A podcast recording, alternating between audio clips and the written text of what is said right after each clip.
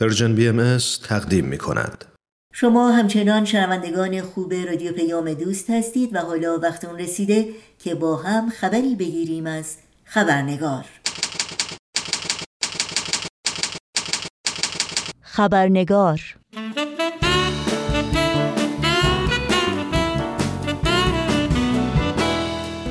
دوستان و دوستداران خبرنگار با خوش آمد به شما نوشین آگاهی هستم و خبرنگار این چهارشنبه رو تقدیم می کنم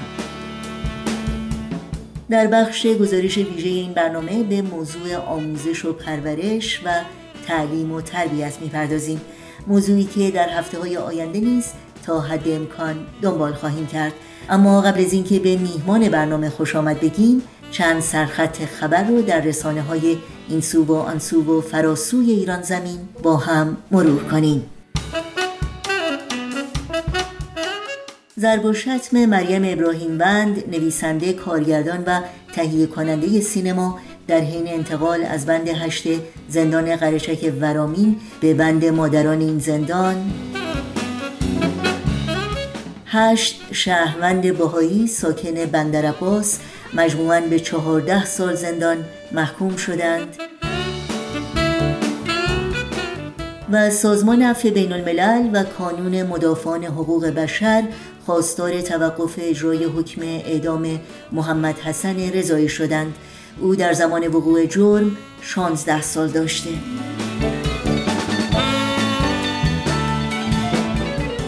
و اینها از جمله سرخطهای خبری برخی از رسانه ها در روزهای اخیر بودند.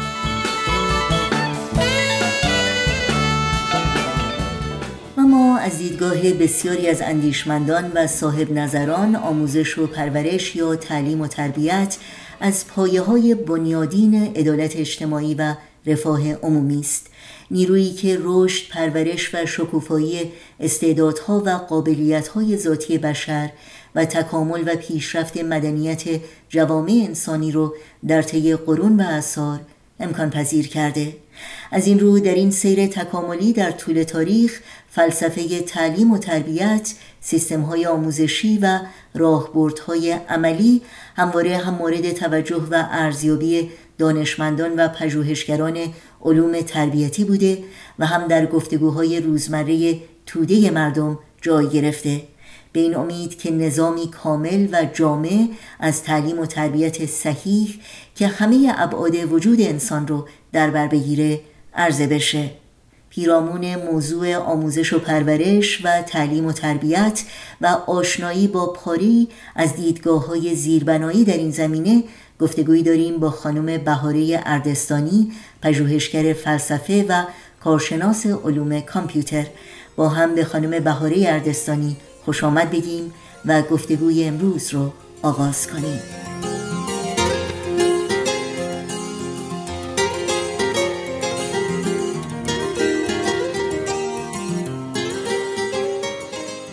خانم بهاره اردستانی به برنامه خبرنگار بسیار خوش آمدین. ممنونم که دعوت من رو مجددا قبول کردین و در این برنامه با ما هستین.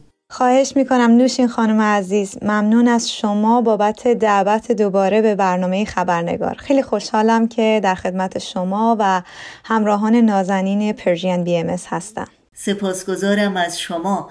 همونطور که می‌دونید موضوع صحبت امروز ما آموزش و پرورش هست. بنابراین اولین پرسشی که مطرح میشه اینه که وقتی ما از یک سیستم یا نظام آموزش و پرورش صحبت می‌کنیم آیا منظورمون همون تعلیم و تربیت هست و اینکه به طور کلی آموزش و پرورش چه خصوصیات ویژگی ها و اجزایی رو شامل میشه؟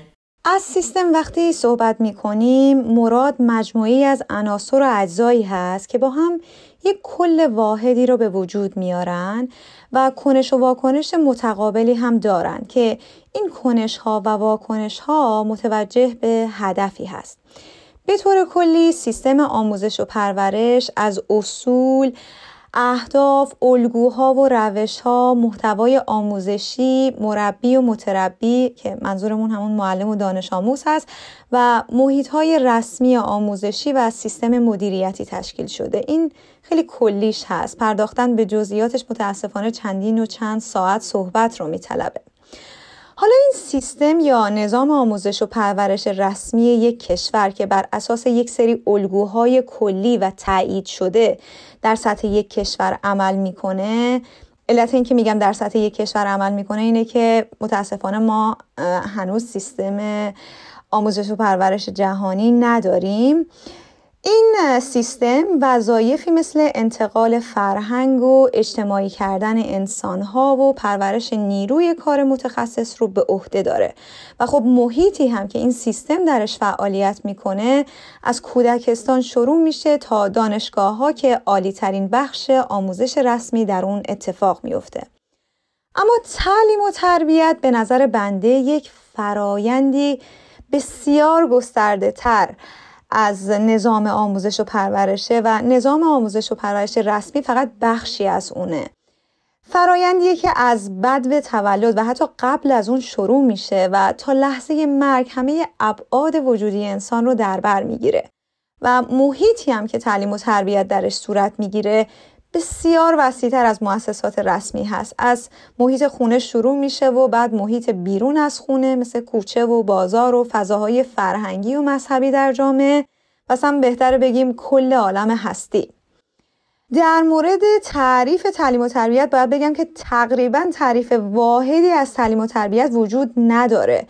متفکران و اندیشمندان با توجه به نگاه و تعریفی که از انسان در متن هستی داشتن و اهدافی که برای حیات انسان و جامعه انسانی در نظر می گرفتن تعاریف متفاوتی هم برای تعلیم و تربیت ارائه دادن اما خب مخرج مشترک همه این تعاریف فرایند مراقبت و هدایت رشد انسان هست.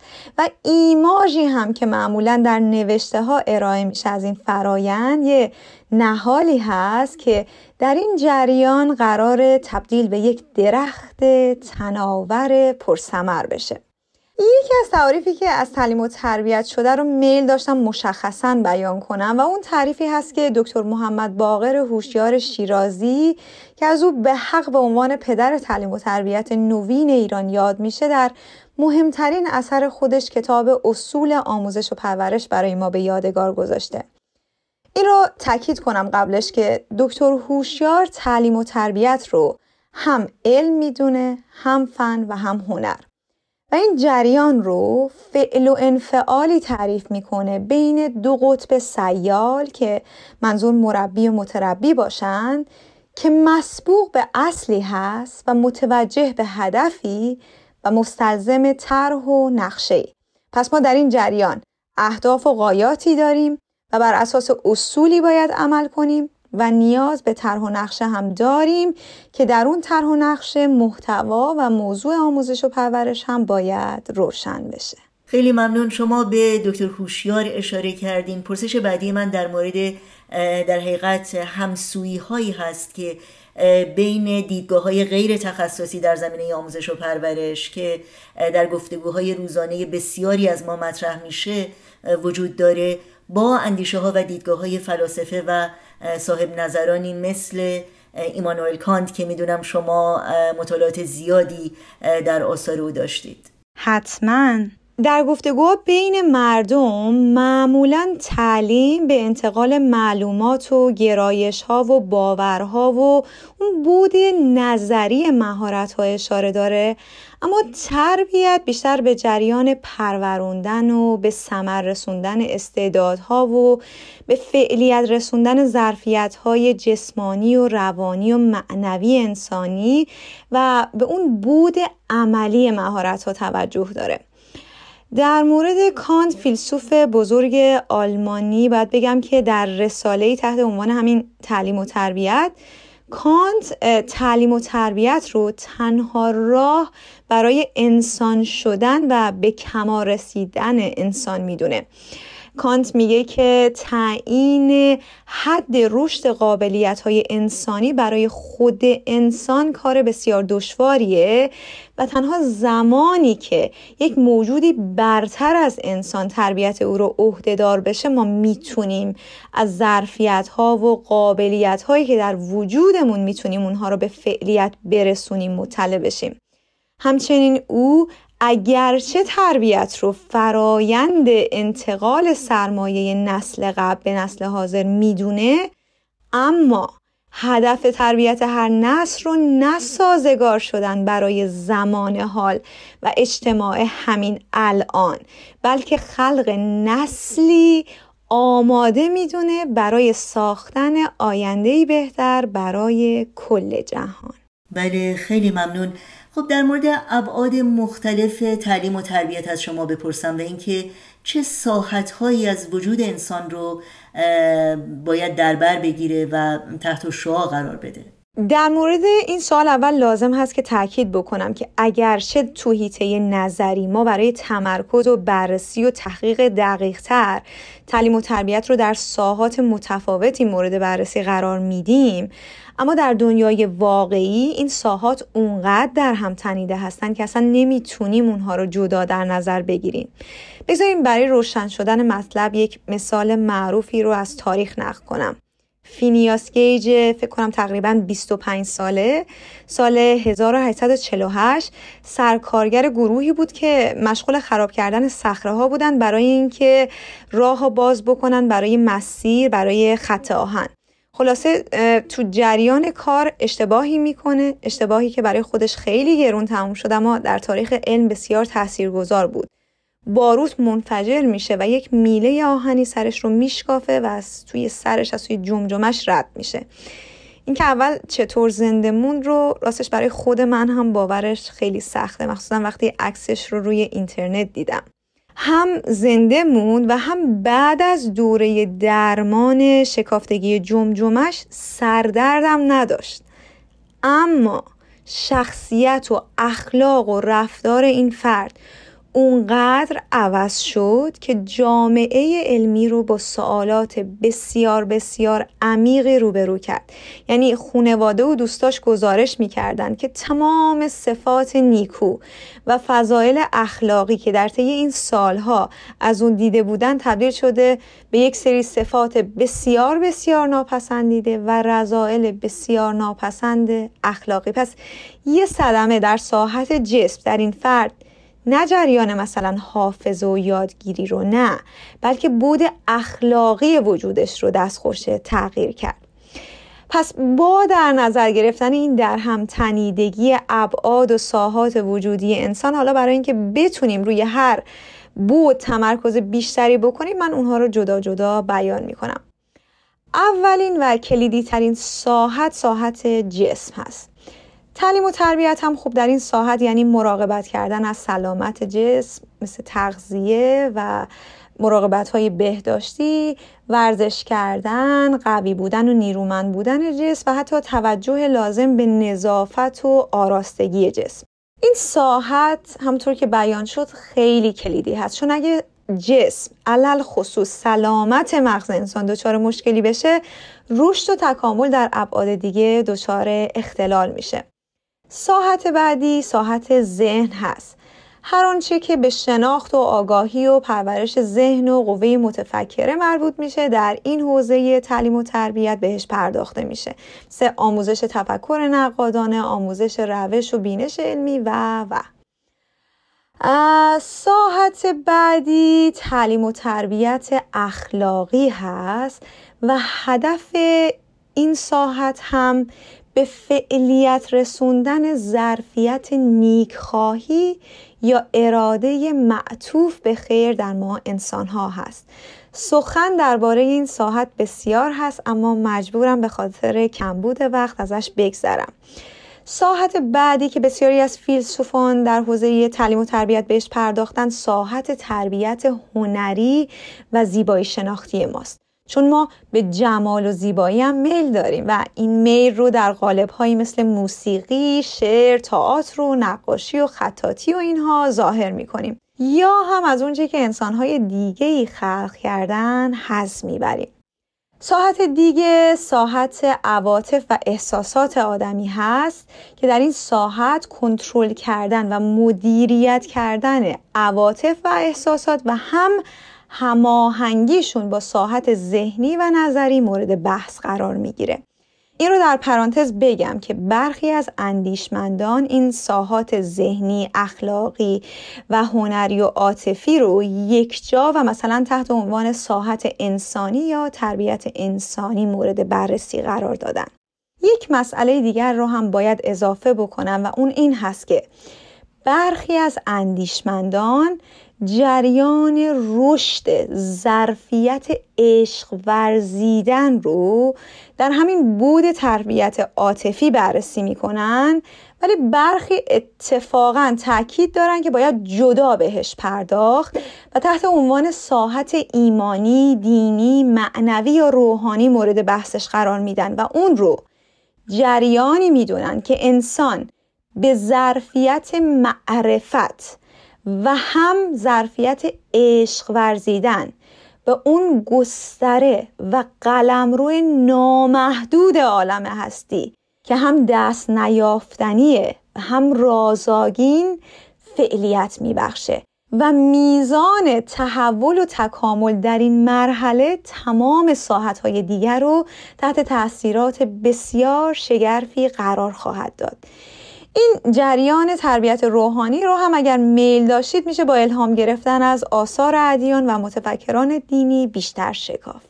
بله خیلی ممنون. مطمئنا در این مورد صحبت خواهیم کرد. اما قبل از اون از شما در مورد سیر تکاملی آموزش و پرورش در بستر تاریخ بپرسم که البته مبحث بسیار مفصلی هست که متاسفانه به صورت کامل و جامع در وقت کوتاه این برنامه نمی گنجه اما اگر خواهش کنم شما به برخی از نقاط عطف اون به طور خاص مثلا در ارتباط با دوران روشنگری اشاره کنید و اندیشه ها و نگرش های بنیادینی که در درون اون شکل گرفت و تغییرات و تحولات چشمگیری رو که در جهان ما رقم زد. به روی چشم. بزرگترین شعار روشنگری این بود که جسارت اون رو داشته باش که فهم خودت رو به کار بگیری. کانت در اون مقاله معروفش تحت عنوان روشنگری چیست؟ روشنگری رو خروج انسان از کودکی یا سقارتی می‌دونه که خودش بر خودش تحمیل کرده. اون کودکی رو هم اینطور تعریف می‌کنه ناتوانی در بکار بردن فهم خود انسان بدون راهنمایی دیگری. و این ناتوانی رو نه به این دلیل که ذهنش مثلا ناتوانه یا نمی‌تونه بفهمه می‌دونه. نه.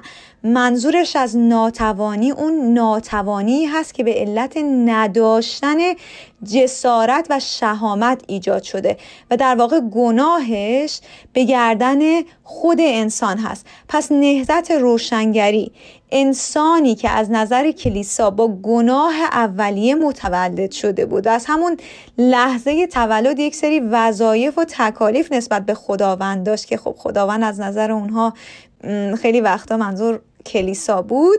تبدیل کرد به انسانی که به صرف دارا بودن عقل و آگاهی صاحب کرامت و حق بود. اصلا در این لفظ و مفهوم حق اینها روح تازه ای دمیدن.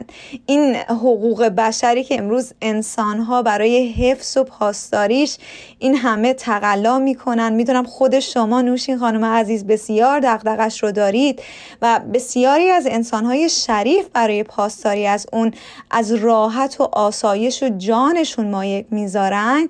همین که ما می‌تونیم الان صحبت از حق جهانی و آموزش و پرورش بکنیم. همه اینها را بسیار بسیار وامدار اندیشمندان دوره روشنگری به ویژه کانت هستیم. پس از نظر اونها انسان به واسطه اینکه توانایی تفکر داره از لحظه به دنیا آمدنش صاحب کرامت و حقوقی میشه که توسط هیچ کس در این جهان نباید پایمال بشه. و کرامت رو هم اینطور تعریف می‌کردن می‌گفتن شما هر زیان یا خسرانی که در عالم به وجود بیاد مثلا ساختمونی خراب بشه برای جبرانش قیمتی رو می‌تونید برآورد کنید. اما وقتی پای انسان در میان هست و احترام به حقوق اولیه او مثل حق حیات و حق آزادی اگر لطمه ای صورت بگیره با هیچ قیمتی حتی کل دنیای مادی این زیان رو نمیشه جبران کرد. و اینجا جایی هست که صحبت هست کرامت میشه. عرصه ای که قیمتی براش نمیشه تعیین کرد. پس همه اشیا دارای قیمت هستند و این تنها انسانه که دارای کرامت هست. و هیچ وقت نباید از این انسان به عنوان ابزار و وسیله استفاده بشه. یه تغییر زیربنایی دیگری هم در روش راستی آزمایی و تعیین صدق گزاره ها یا باورها اتفاق افتاد که بسیار در رشد علم جدید موثر بود و اون جریان به زبان ساده این بود که تا قبل از این دوران وقتی شما یک گزاره یک جمله یک باور رو بر زبان می آوردید و می خواستید ثابت کنید که صادقه یا حقیقت داره از شما میپرسیدن چه کسی گفته و شما باید مرجعی که اون جمله رو گفته بود مشخص می کردید و بر اساس اینکه چه مرجعی اون جمله رو گفته تعیین می‌کردن که این باور صادقه یا نه. مثلا اگر کلیسا گفته بود خب صادق تلقی می شد اما از اون زمان به بعد وقتی شما می‌خواستید ثابت کنید که گزاره صادق هست مثلا اینکه زمین به دور خورشید میگرده یا خورشید به دور زمین اصلا مهم نبود کی این رو گفته شواهد و دلایل شما و قوت شواهد و دلایل و استدلال های شما جریان راستی آزمایی رو هدایت می کرد. این شاید یکی از مؤثرترین تغییرات در نحوه نگرش ما انسان ها به شناخت و معرفتمون به خودمون و عالم هستی و فرایند تعلیم و تربیت بود. پس تعریف معرفت از صرف داشتن یک باور تبدیل شد به دارا بودن باور صادق موجه.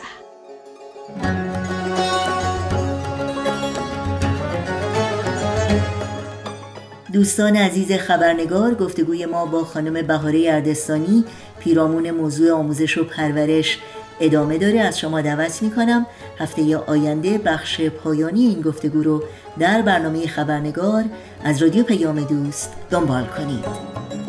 جان و جهانی کریما مرا؟ چه جان و جهان از کجا تا کجا؟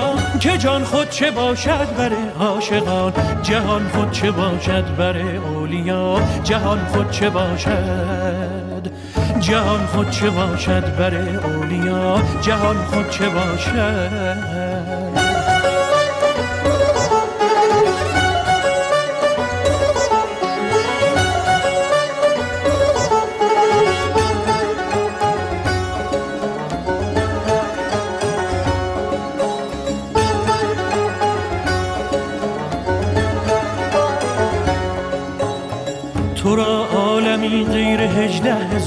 زهی کیمیا و زهی کبریا. یکی بیت دیگر بر این قافیه. بگویم بلی وام دارم تو را درم بار فضل تو بستانه هاست. که آن نشکند زیر هفت آسیا. تو در چشم نقاش و پنهان ز چشم. زهی چشم بند و زهی سیمیا.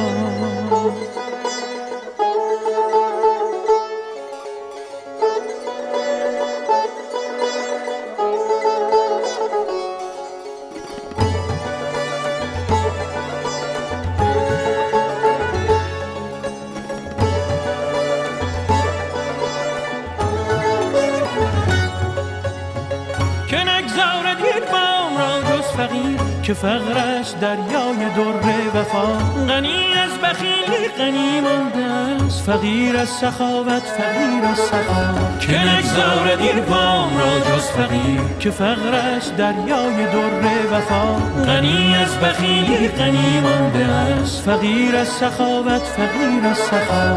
تو را عالمی غیر هجده هزار. زهی کیمیا و زهی کبریا. یکی بیت دیگر بر این قافیه. بگویم بلی وام دارم تو را.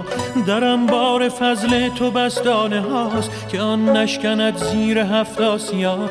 تو در چشم نقاش و پنهان ز چشم زهی چشم بند و زهی سیمیا. زهی چشم بند و زهی سیمیا. زهی چشم بند و زهی سیمیا. زهی چشم بند و زهی سیمیا.